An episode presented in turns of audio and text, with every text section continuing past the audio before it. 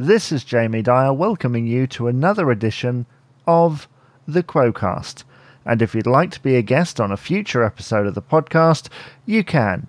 You can tweet at the Quocast on Twitter. You can go to the Facebook page, facebook.com forward slash the Quocast, or email quocast at outlook.com. That's quocast at outlook.com. Very much look forward to hearing from you.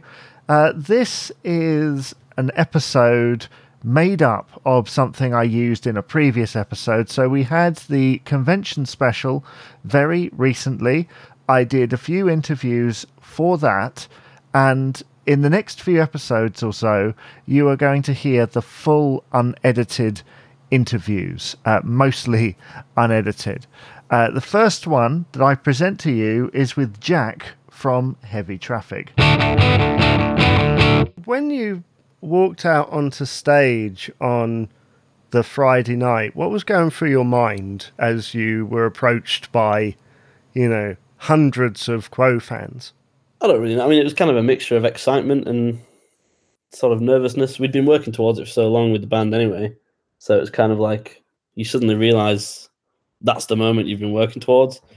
And, you know, for us, it was a big deal. You know, we've, we've not got to play the convention before. So, yeah, it was very excited. And as soon as I turned around during Caroline to see everyone out there, it was kind of, I think I felt a little bit nervous in that moment, but uh, I got used to it as the gig went on. So, but uh, yeah, definitely excitement. And how did it compare to the Mukvention? Hmm. Not too sure. It was, it was definitely definitely different because it was a much bigger venue, and also there's, there was more people there. Um, I was quite. Uh, I think we rehearsed a bit more for this one, so we felt probably a bit, a little bit more confident going into it. Um, we'd done literally rehearsed every single week leading up to it for five or six weeks, so I think we felt a lot more confident with the set um, compared to McVention. But McVention went well, and and yeah, I think we did pretty well on Friday. So, and for that Friday night, um, how did you go about choosing the set list? Because you had some quite unusual things that I never expected to hear at a status quo convention because you, you expect stuff from the 70s, maybe even sort of the early to mid 80s, but you don't expect like Thinking of You or even Sea Cruise, uh, which is a really obscure cover version from the late 90s. I mean, you, you have to have bought like deluxe editions in order to know that even exists. Yeah, Sea Cruise came out, came into the set quite late. That was only within two weeks before we even, you know, basically two weeks before the event, Cruise got added in.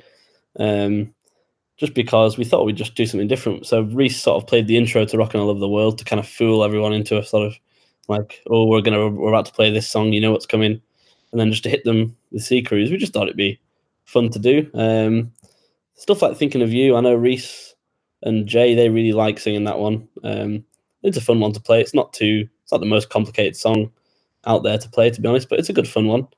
Um, and that kind of opening lick that Reese is doing, that can get people jumping and stuff. So we thought, well, we'll try that. We think it's good to be different. And yeah, just our era growing up, because we're obviously quite young. So our era, stuff like Heavy Traffic, you know, the Oriental, Jam Side Down, all that stuff. So that sort of, we grew up listening to that sort of stuff as well. So we thought, well, you know, we're called Heavy Traffic. We're obviously that sort of era. So let's, you know, put those sort of songs in the set, something different. Well, those those tracks went down extremely well, uh, especially with me. I mean, putting the the video to Jam Side Down in the background, um, especially for me, was really emotive. Who who decided that that should happen? that was literally decided on the day. I think it was just we we knew we were going to play Jam Side Down pretty much last or towards the end. It was actually going to be the last song, but then we ended up having more time than we thought. So obviously we threw Burning Bridges in there. Um, yeah, and just the guy at the side who was doing the stage and the screen and stuff, he just suddenly uh, put that on the screen, and we thought, oh, that's quite cool. You know, let, us do that for Jam Side Down. Let's have that on the screen. Um, just looked quite nice, I think, and just yeah, we quite liked it. So yeah. Uh, did did you, did you have any technical problems during that set? Because a few other bands kind of had issues. Did you find yourself in any? I got quite lucky because my technical problem happened before the set.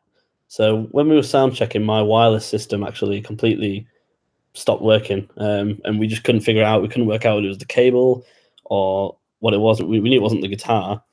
Uh, we just couldn't get that to work. So luckily, Chris from Dog of Two Head let me use his wireless system. So obviously, massive thanks to him because otherwise I'd have been I'd had to try and find the longest cable in the world to try and try and sort it out. So um, so yeah, I used his, and luckily it didn't run out of battery for his set either. Um, during the set, I think we were all good. I don't think anything happened, as far as I know. Um, I think we it took a while to get the sound on stage right, but obviously for you guys out front, that's what matters the most. So I think it, I think we were quite all right, but nothing like Big Fat Mama had with the amp head going and stuff like that. Do you think Friday people were kind of hazy from traveling or something? Was it subdued or was it really loud? I'm not too sure. It was it was more the sort of monitors on stage that we kind of struggled originally to get the right levels and yeah, I'm not too sure. But luckily we had Lloyd there, obviously from from Status Quo, and he did an amazing job. He was running about telling everyone do this, do that, do that, and he was just sorting everything out. And it was having him there was a massive help. I think he was he was spot on and nice guy as well, like really nice guy to have around as well. Just sort of before we went on, he would fill us with confidence and stuff. So sound wise, Lloyd helped a lot. Lloyd was a great help. So over the course of the weekend, because I'm assuming that you you stayed for the times that you weren't on stage. Yeah. Yeah.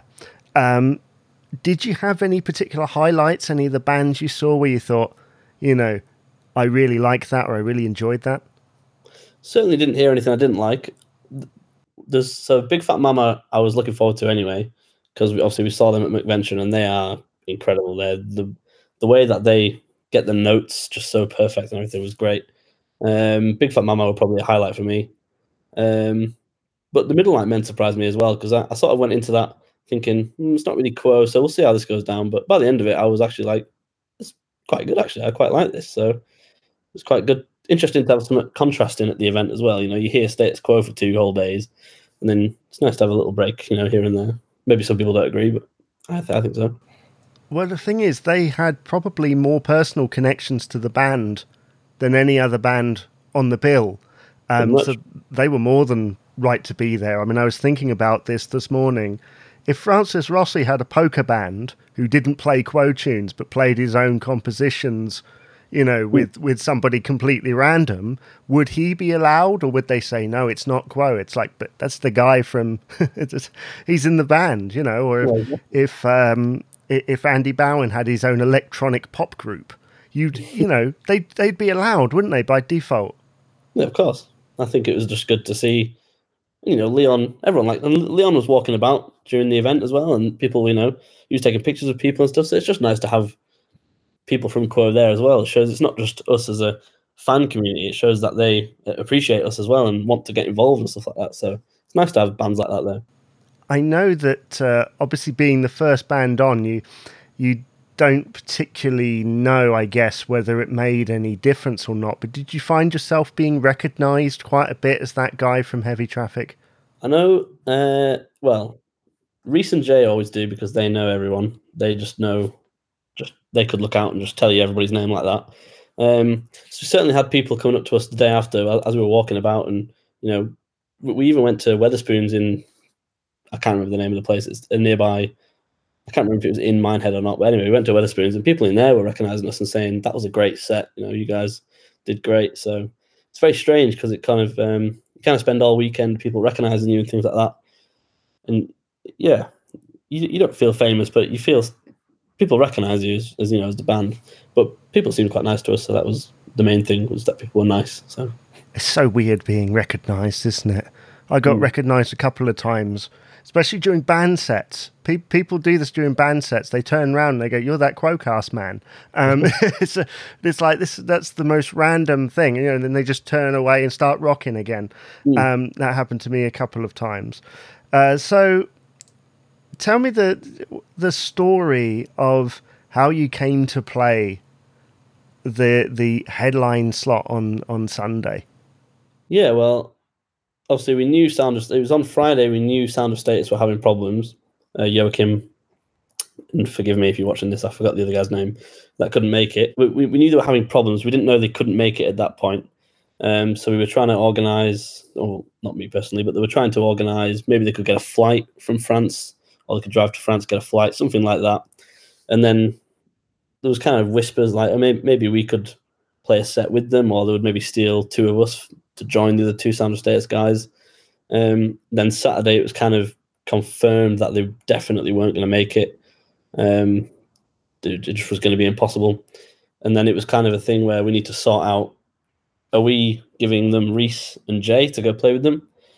Uh, we kind of decided, well, we're here as a band. We kind of want to play as a band. Um, so we kind of had a meeting with them and said, well, we'd like to do it. I mean, obviously, we want them to be on stage with us, so that's why we ended up getting them up. So we said we'd like to play as a band because you know we're quite a tight knit band. We're very very great friends, um, and it would, kind of feel like we were leaving maybe people out if we didn't get them involved. Um, but we said absolutely, if we do that, we will get you on stage because it would be so un- unfair for them not to play, especially when they've travelled quite a distance, you know, and, and, they've been looking forward to it for so long. Um, so that, that, them two went away and spoke about it, um, and they said, "Yeah, we're, we're happy to do that. You know, as long as you get us up to kind of finish the set off."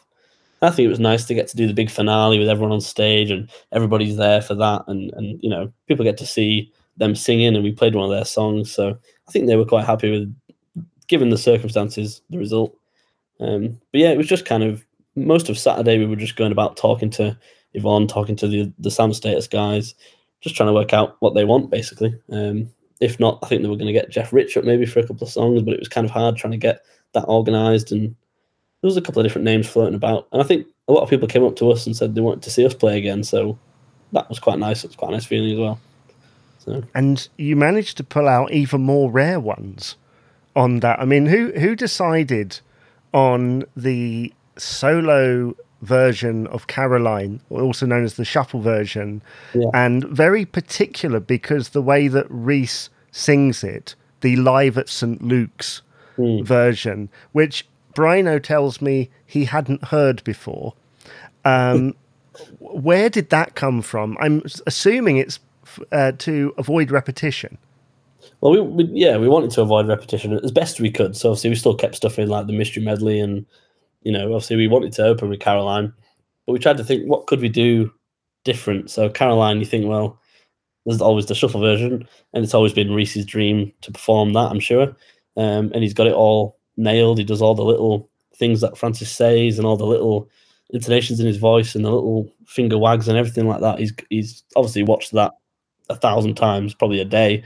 So and he wanted to go and get uh, go into town and buy a big jacket like Francis walks out with and, and walk out with that on, but he, ultimately never had time to go find one. But we just thought, let's just try and do different stuff. Stuff like creeping up on you. We've done that before. Um, we knew that we knew how to play it. Um, it was a shame Gary had to go home because uh, obviously it was great that Brino drove down at three in the morning to come help us, uh, and then yeah, told us he's never heard the shuffle version, or he's never really watched or listened to it. Um, I think Brino did great considering he didn't know it. He, he, would obviously practiced a little bit in the morning, and yeah, just as a group, we kind of decided what songs do we know that we haven't done, and just kind of pieced together a random set, tried to order it roughly how, how we think it should go, and I think it sounded all right in the end. And do you know which were the ones that sort of Sound of Status put into the the mix? I mean, obviously, it'd be their original song. That was one of them. Were there any more? Yeah. So the last five, not including Hold You Back at the end, because we did that just as a kind of because everyone was dying for one more song. So we had. I'm, I'm going to forget this now because I don't have the set list with me, but it was Paper Plane. Uh, not in this order, but there was Bye Bye Johnny, I Left Home, uh, Rockers Rolling, and Can't Give You More they were all songs from their set list. So we asked in the meeting to see their set list and said, well, you guys, you know, we'll, we'll pick songs from your set list to play with you because it would be unfair to just throw songs on them they don't know. And then hold you back. We just jumped into that without even telling them at the end, and they seemed to, you know, they, they played it perfectly. So uh, yeah, it worked out well. But they were their songs from their set list. That's why we wanted to do that with them because uh, you know they've practiced them songs. Do you think there's any other band out there where you could just get a bunch of musicians who all absolutely love that music and just nail it like that? Who knows? I mean, it's hard to tell, isn't it? Because obviously, when you're part of the Quo fan club, you know, it's easy to think. I mean, it is probably one of the tightest knit fan clubs for any band in the world. It, it certainly feels like it. I'm sure there'd be other things where maybe like an Iron Maiden tribute event, maybe there'd be a million people who could get up and nail a solo or something. But I think it's great just how many people there are that actually play the music and know it spot on, and you know, so many different versions to songs, and because they've been going that long and they have so many different concerts and things. I, I, yeah, it's definitely up there. I think the, the the Quo fan club is one of the sort of the most popular for musicians and people knowing different versions and being able to just play it straight away with no practice. So I, I wanted to know this, and it, it did it did strike me as I was watching you during both sets. Does it knacker your voice out trying to sing like Rick Parfitt? Yes. People will have noticed. Maybe, especially in one man band, it is you just you feel like you you know you look like a Beatrice at the end of it. It's you know, oh, just some of the heights that he got to, and for how long he would stay there as well before coming back down to another normal bit. Even the harmonies in say like the mystery medley, stuff like rolling home, he's going right up to the top like that. You know, about as high as I can go to do the sort of harmonies. So yeah, and then my voice after that and going around talking to everyone in that room, pretty much having to shout. By the time we came to my set on Sunday, I was yeah, my voice was kind of going, but you could probably tell. But it, it was you know we were there for a bit of fun and I enjoyed it, so that's the main thing. And what did you think when you came off the stage after after that weekend, and obviously having to play that second time and having to play Hold You Back again as hmm. well? Mm. Yeah, well, we played that a total of three times over the course of the weekend. Hold You Back, obviously, once on Friday and twice on Sunday. It's just you kind of just you try to take it in because it goes so fast when it you know, especially when you've been looking forward to it for that long because I came in 2019 with my dad, and I remember like looking up to it and thinking, oh, it'd be awesome to play something like that, and kind of almost thinking, will the opportunity arise? Obviously, I wasn't in heavy traffic at that point. Um, so when you come off stage like that, you think it's been at least three years since I've dreamed of being up there and playing in front of that many Quo fans. And you just try and take it in, try and look around and just take a mental picture of it. And, and uh, you know, us as a band, we were quite emotional after the Friday set because we'd been working so hard towards it um, you know, quite a few tears we actually shed backstage. It was kind of quite a nice moment for us all as a band. Um, so yeah, you just kind of just, you know, you're always happy with it. Just try and take it in and remember it, and you know, because you can't go back in time and do it again. So just kind of take it in as it happens. Do you think that experience has strengthened you as a band? It's hard to say, isn't it? We've always been quite tight as a band. I think, as, as people, definitely. Certainly, the rehearsals were very like what's the word? Very um, I can't think of the word to describe it now. We sort of were very particular about things, and if someone got something wrong, then we all felt confident that we could say to someone, "You're playing that wrong," actually, and it was probably more maybe someone like Jay or Reese telling me I'm playing something wrong than me telling them they're playing something wrong. But uh, but like it was in you know you could say that in confidence, and we would there was no there was never any arguments. There was never any like oh I don't like that person now or anything like that. It's always been very very friendly experience in the band, even fixing mistakes, things like that. So this weekend as well, especially we, you know, and you know, we're all saying in the group chat how much we love each other, stuff like that. You know, it's it's just as a band we're very good friends as well, which I think helps a lot. So it's just nice to experience it with them, really.